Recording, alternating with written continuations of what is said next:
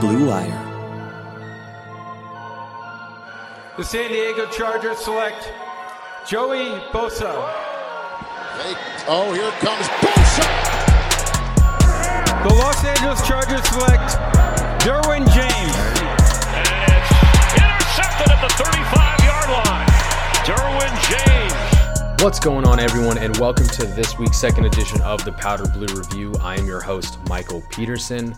Please, if you haven't gone on ahead and followed me on Twitter at Zone Tracks, follow the Twitter handle for the podcast at PB Review Podcast, and head on over to boltsfromtheblue.com. That is SB Nation's Los Angeles Chargers website, where I am the deputy manager. Always got good stuff going on over there. But uh, exciting episode for you guys. My good friend Arif Hasan, he's a uh, Vikings reporter for the Athletic Minnesota, came on talking all things Chargers and Vikings coming up this Sunday. Great interview, great guy, lots of good information and conversation in this one. So, don't want to let you guys wait any further. We're just going to head straight on into the interview, and I hope you guys enjoy.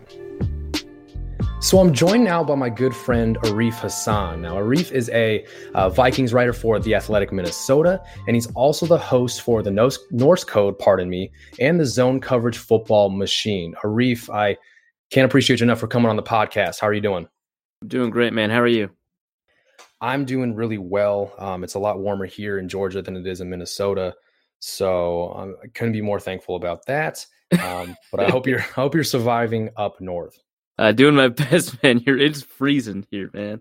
How how cold is it actually? I'm coming back to the Midwest soon, but uh, I need to know what I'm what can I expect. Yeah, uh, let's actually. I think it's 17 right now, which uh, means we're hitting our our warm spell. It was negative two the other night. Uh, oh we're goodness. yeah, we're getting out of the cold snap. We we might hit freezing if we're lucky. Golly, man. I'm I'm not looking for. I'm looking forward to be back in the Midwest, but Right. that cold is a it, it's, not going to be a warm welcome puns intended um but speaking of cold and warm that's kind of how you can explain the Charger season as opposed to the viking season so far uh this year the chargers sitting at five and eight the vikes well within the playoffs with a nine and four record um, this nine and four record though for the vikings and and this game on sunday was supposed to be sunday night football but because of the Chargers' lack of, you know, meeting expectations this season, they decided to move a, a more important game with playoff implications uh, into prime time and brought this one out of that slot. Um, has this season for the Vikings kind of gone as expected, or have you been pleasantly surprised at the team's success so far this season? I'd say I'm a little surprised at the team's success. Um, and you know, I thought this was a, a really good team. Uh, said they were basically an 11-5 team. Um, and uh, you know, they're they're kind of on track for that, but I'm still kind of surprised at just kind of how well they've done what they've done and, and how they've gotten it done. Uh, it's kind of difficult for Vikings fans to kind of wrap their heads around it because the season started off so weird, crushing the Falcons, getting blown out by the Packers, crushing the Raiders, uh, getting destroyed by the Bears. It was very difficult to get a bearing on what the team was. Uh, and so as the season has kind of progressed, we've gotten a lot more information. Um, every time we feel like we kind of understand, you know, how good this team is, you know, they they they hit, you know, uh, they stumble, right? They they just lost to the Seahawks, so we're trying to figure out if this is a team that can beat good teams. Um, but yeah, for the most part, a lot of you know positives put together, but there's also just kind of a fear uh, you know, that this team might be good, but it, it certainly is probably not good enough to to make a deep playoff run. And you know, then uh, almost, what's the point, right? You you want to Mhm. be able to threaten, and it feels like they can't threaten. Has there been any players on the team that have kind of gone the way of uh, a pleasant surprise as well? Whether that be Kirk Cousins playing as cleanly as he is, whether it's someone on the defense. Are there any names that pop up that probably have played a huge role in this team being nine and four? Yeah, I think Kirk Cousins is is kind of the first name you go to, uh, especially in terms of surprises. Because last year, I think he struggled. Um, you know, by some statistical measures, he was fine. By others, he was not. Uh, you know, remarkable. But this year, you know, he's kind of the top of a bunch of different statistical leaderboards, including ones that, that tend to be kind of unfriendly to to his weaknesses. So, like expected points, for example, they tend to punish fumbles. He's kind of a fumble prone quarterback, although he's been pretty good about not fumbling the past couple of weeks. Uh, and he's still kind of at the top of that leaderboard too. And so even when the the measures that that make him look the worst uh, are taken into consideration, he's having a really remarkable season. And then on film, you can see he's pretty accurate. Um, you know, he he early in the season was kind of missing open receivers downfield.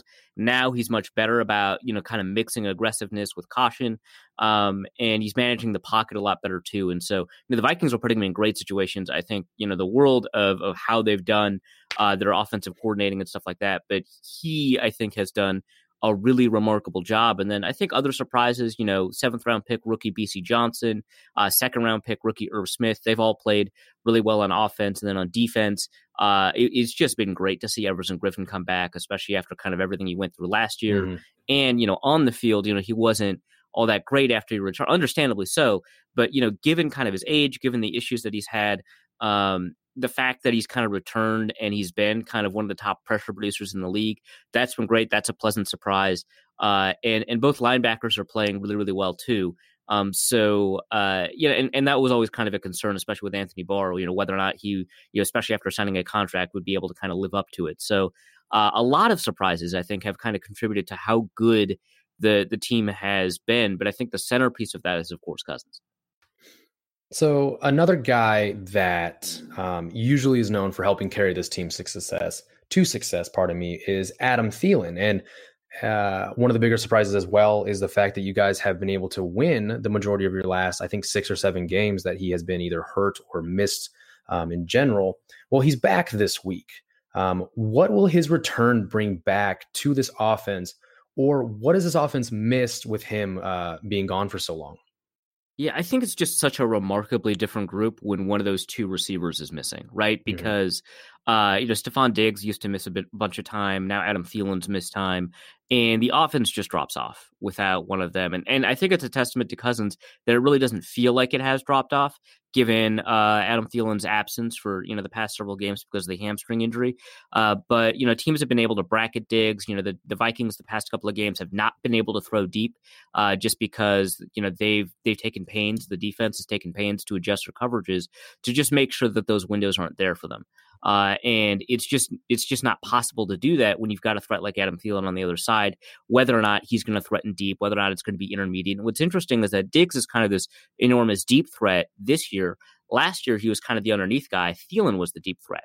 Uh, and so when you've got two receivers that can threaten anywhere on the field, it's very difficult to design a coverage scheme that really takes them into account, especially because teams only tend to have one really good corner and you kind of just have to pick your poison there. So that's important. I think it's going to create more efficient personnel sets because the Vikings have been in three tight end uh, a lot or two tight end, two running back a lot uh, because, you know, the alternative is to put, I, and I, I just said I was impressed with him, but he's still a seventh round rookie, uh, Bisi Johnson out there. Uh, now you can kind of be in 11 personnel. The Vikings love to be in two wide receiver sets, actually. So that's going to be more effective. I think it changes the type of offense they can put out there and how efficient that offense is going to look. In Thielen's stead, with him missing time, would you have thought that uh, a guy like Kyle Rudolph would have found so much success without uh, one of the best receivers on the field. I mean, he's got six touchdowns on the season, which is exactly a quarter of Kirk Cousins' touchdown passes so far this year. Is that a big surprise to you? Uh, actually, yes. it's uh, I don't know. It's just a lot of things about this. It's like it's an offensive team, right? This is not mm-hmm. something you expect uh from uh from from the Vikings, especially one uh, led by Mike Zimmer. Um, so yeah, I, I, think just in terms of the way that the offense is produced, uh, all of that has been uh, pretty remarkable. The fact that Adam Thielen uh, accounts for six touchdowns despite missing so many games. Uh, what's interesting is that in in prior years, Stefon Diggs has been the better red zone receiver. His touchdown conversion rate in the red zone has been better. Uh, his catch percentage, his first down percentage in the red zone has been better. He's been a better red zone receiver. Uh, and Thielen's the one who's seen his kind of his touchdown numbers drop off a little bit. Um, but you know, when Thielen's in the game this year, you know he's been able to kind of use uh, all the tools that he has uh, in in a lot of the same ways that Stefon Diggs did uh, to kind of generate those touchdowns. Uh, what's interesting is that these the two six touchdown receivers, Adam Thielen, and Kyle Rudolph, they've come in spurts, right? Because Adam Thielen six touchdowns, they came early in the season, right? Necessarily mm-hmm. because you know he's missed a lot of games. Kyle Rudolph has basically just kind of stepped in into the red zone and replaced a bunch of it without the offense missing too much of a beat. Once they get there, he has six touchdowns, almost all of them coming from the past couple of weeks. So uh, yeah, it's been kind of surprising just the way it's produced because it, the offense just doesn't produce like this or hasn't produced like this before. It's always looked a little bit different. All right, that's definitely uh definitely been insane because I know Kyle Rudolph had some success two years ago, and I know that parlayed into a lot of people drafting him in fantasy leagues. And then last season was a little bit of a drought, right? He he couldn't find the end zone too often. Uh, probably upset a lot of uh, fantasy owners and probably upset some some Vikings fans as well. But uh, being a former tight end, I love seeing tight ends have success, and especially on an exciting team like the Vikings. Um, just really good to see overall. But moving on to the other side of the ball, you guys have who's got to be the most quiet superstar in the entire NFL in terms of defensive players, and that's Danielle Hunter. And correct me if I'm wrong on the stat, but he just became the youngest player to eclipse 50 career sacks. Um, I believe he's 25, maybe mm-hmm. 26 at this point, 25. Will you tell me a little bit about what makes him special and why you don't think he's getting anywhere near the same buzz as other top pass rushers who don't have the pedigree that he does? Yeah, so uh, currently, according to PFF, he leads the league in pressures with 80. Uh, the second place is a tie between Cameron Jordan and Za'Darius Smith with 73. So there's there's a seven pressure difference uh, wow. between the two. Uh, some of that is is just because you know when the Vikings get ahead, the other team has to pass, and so that's given more opportunities. But obviously, most of it is just kind of the inherent talent and capability that that Danielle Hunter can bring to bear. Um, he has shown remarkable technical progress. So he's always been kind of the super athlete. He's one of the highest testing athletes at the edge rusher position in the NFL. Uh, and and you know that's you know the most athletic position the NFL has. Mm-hmm. Uh, and so for him to kind of be at the top of that group by itself is pretty remarkable. But you know, it, at LSU, you know, he only had you know I think what two and a half sacks or something like that. Uh, he was playing a lot of five technique. He was playing a lot of run defense for them.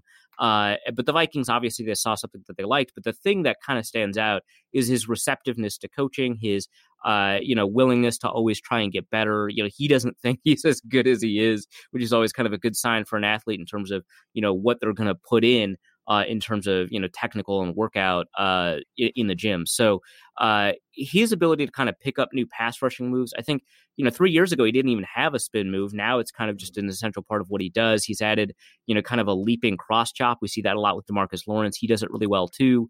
Um, he's added additional pass rushing moves, but not kind of willy nilly. I mean, you see a lot of pass rushers kind of just generally add moves to the repertoire and not really find ways to string them together or work them in with precision or have, and I think this might be the most important, have a pass rush plan, have counters based off of what you're doing, know what you're going to be doing on third down, knowing that you can play to the outside to open up the inside and vice versa. And I think he's learned a lot of that from Everson Griffen. He's learned a lot of that from Andre Patterson, who I consider to be the best defensive line coach in the league. Um, but yeah, he puts in a ton of work that work uh, works out for him. I mean, a, a, bunch of players put in a lot of work, but he's got kind of the mental pliability to be able to pick up new concepts really easily. And then he's always been a really remarkable run defender. So the Vikings have never really had a reason to take him off the field, and so that on-field experience has helped him out a lot too. Talking about erectile dysfunction isn't easy. Usually we just brush it off or blame ourselves, saying things like, I lost my mojo, or avoid it altogether with excuses like, you know, I had a long day at work, or sorry, honey, I'm just not feeling it. And sometimes when you're up grinding that college football tape, when you're up trying to get that podcast done to your followers and your viewers the next morning, you're just tired. You're out of it. But with Roman, it is easy to talk about. With a real doctor who can prescribe real medication, it's simple, safe, and totally discreet. With Roman, you can get a free online evaluation and ongoing care for ED, all from the comfort and privacy of your own home. The doctor will work with you to find the best treatment plan. If the medication is appropriate, Roman will ship it to you with free two day shipping. The whole process is straightforward, simple, and discreet. Getting started is simple as well. Just go to getroman.com slash bluewire and complete an online visit. Erectile dysfunction used to be tough to tackle, but now there's Roman. Complete an online visit today to connect with a doctor and take care of it. Just go to getroman.com slash bluewire to get a free online visit and two-day free shipping. That's getroman.com slash bluewire for a free visit to get started. getroman.com slash bluewire. Yeah, if I remember, um, there was a, an awesome piece about Danielle Hunter and his success so far through his uh, through his young career. But at LSU, he didn't get a lot of sacks. That's correct, right? Yeah, yeah, yeah. something like two and a half sacks or something un- unusual like that. And that for LSU defensive ends, that's actually not or edge rushers, I should say, because he was kind of a linebacker prospect. That's not mm-hmm. super weird out of that era because Barkevious Mingo, um, Sam Montgomery, they didn't have a ton of sacks either. Obviously, Hunter's career has kind of surpassed the two of them. But uh, yeah, he just he didn't have a ton of sack production, and a lot of that was just because the things you know they were asking him to play run first and and not even read the offensive tackle, just play mm-hmm. run first, and then when it was clear that the offensive tackle was in a pass set, um, play play the pass, and you know it, was it was very difficult for him to generate production. But yeah, you know he didn't need to add a bunch of pass rushing moves, so he was very technically super raw coming out. Mm-hmm. That's it's just amazing. Again, big Danielle Hunter fan. I think he's just so much fun to watch. I think he does it in his own way. Um, he's special, man. He's just special. But uh, going over to another Vikings defender who used to be quite special, but uh, in recent years really hasn't looked the same, and that's cornerback Xavier Rhodes. And and this was a guy who was so good for a stretch of time that they started coining the term uh, Rhodes closed, or that was his nickname. Yeah. You know, whether he went up against guys like Julio Jones and uh, other elite wide receivers, he found a way to limit their production quite a bit. This season, and most notably, I think to the first game against the Detroit Lions, where Marvin Jones, I think, scored two or three short back shoulder type throws on Xavier Rhodes. And it was to the point where Xavier Rhodes looked like he was about to blow a gasket, chuck his helmet on the sideline, and just storm off the field. It looked frustrating, and I'm sure Vikings fans are frustrated as well. Um, but it, it's extended far out than just you know one game sample. So, can you talk to me a little bit about your views on Xavier Rhodes this season and in recent years, and uh, what you think is going on with his play? Yeah. Um, so that game, he allowed two touchdowns. Marvin Jones had a third touchdown mm-hmm. that was mm-hmm. actually on Trey Waynes. Um, that was an after catch touchdown, which uh, is particularly embarrassing, I think, for Waynes. Um, but yeah, Rhodes has just had a really difficult year. Uh, and I've kind of defended him for the first half of the year. I think that he's played a little bit better than his detractors say, but he certainly has not played, uh, even in that in that slightly better stretch, up to the level of play that he had, you know, 2017. Like you said, he shut down uh, elite wide receivers, Julio Jones, I think most famously, but he also has done a really great job against prime Calvin Johnson, prime AJ Green. He's done phenomenally against Odell Beckham. Um, he does a really good job. Uh, it is the case that Marvin Jones, in particular, has given him trouble over the years. Um, so when when he hits a downslope, uh, Jones is going to kind of eat his lunch.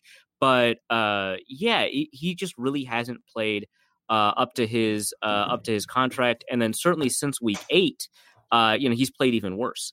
Uh, which you know you expect a, an elite player to to kind of bounce back from a rough stretch. It seemed like he got worse, and like you said, uh, after the Marvin the second Marvin Jones touchdown, he kind of threw a fit, uh, blew up on the sideline. That happened actually against the Seahawks too. Um, you know, he that was a mental error, which uh, is kind of unusual for him.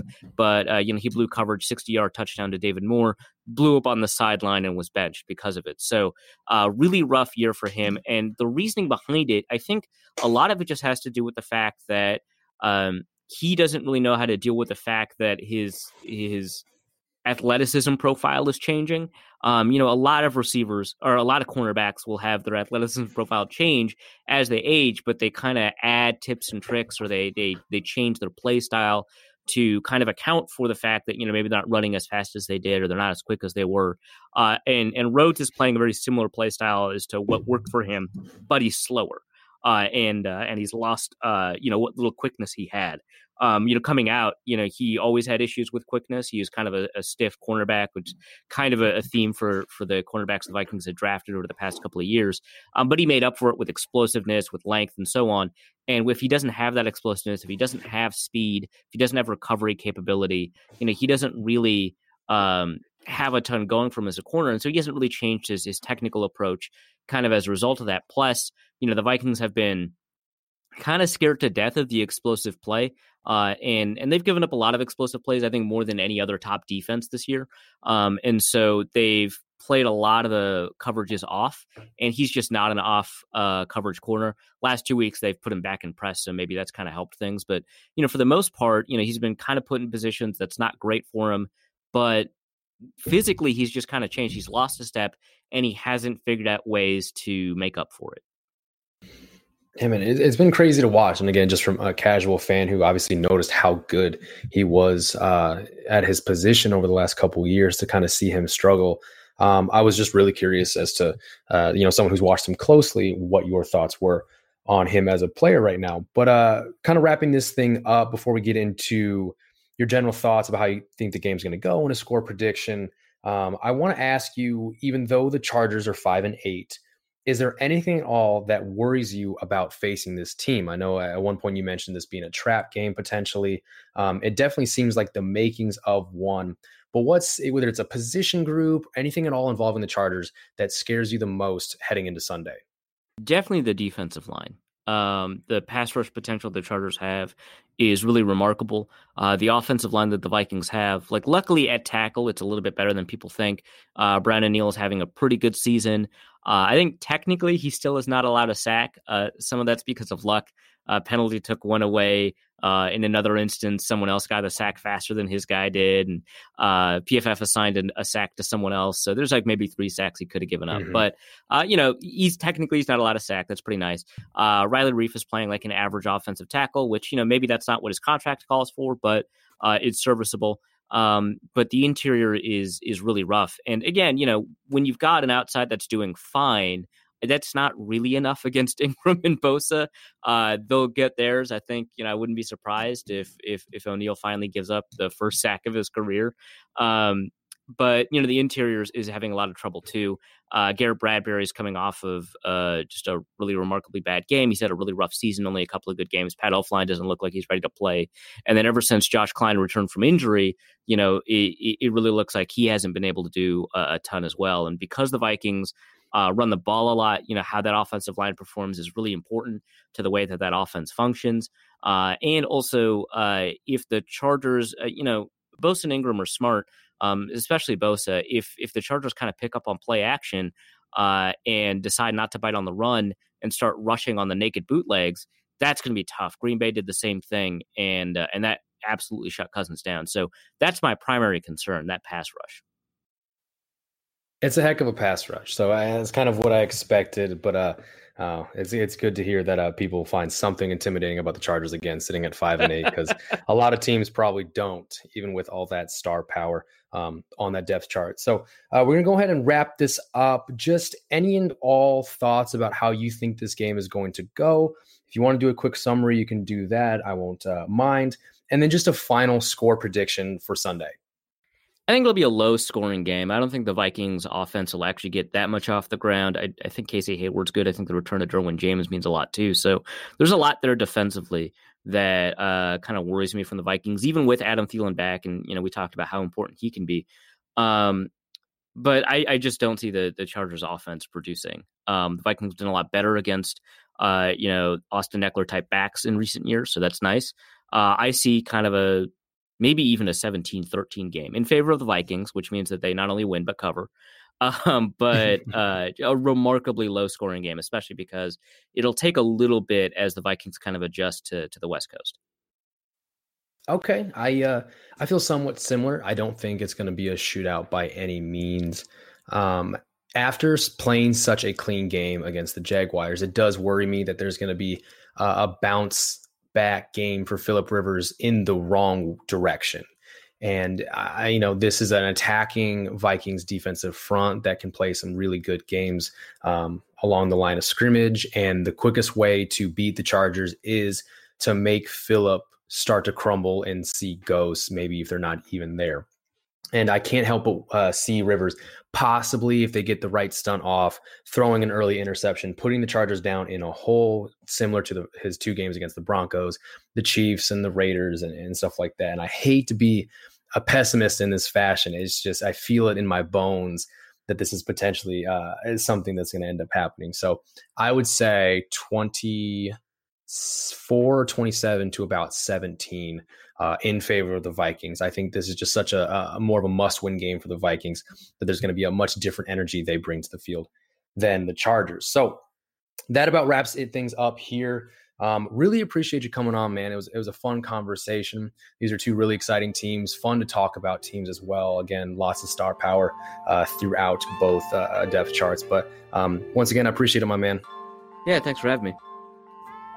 Really hope you guys enjoyed that interview with Arif Hasan. Definitely go check out all of his work. He's a phenomenal follow on Twitter as well. Um, guys, it's going to be an exciting game on Sunday. I'm super stoked for it. I cannot wait. Um, but as always, guys, follow, subscribe, like, five star review. Tell me what you like, tell me what you don't like. Um, but as always, this has been Michael Peterson with the Powder Blue Review, and I hope to see you guys next week.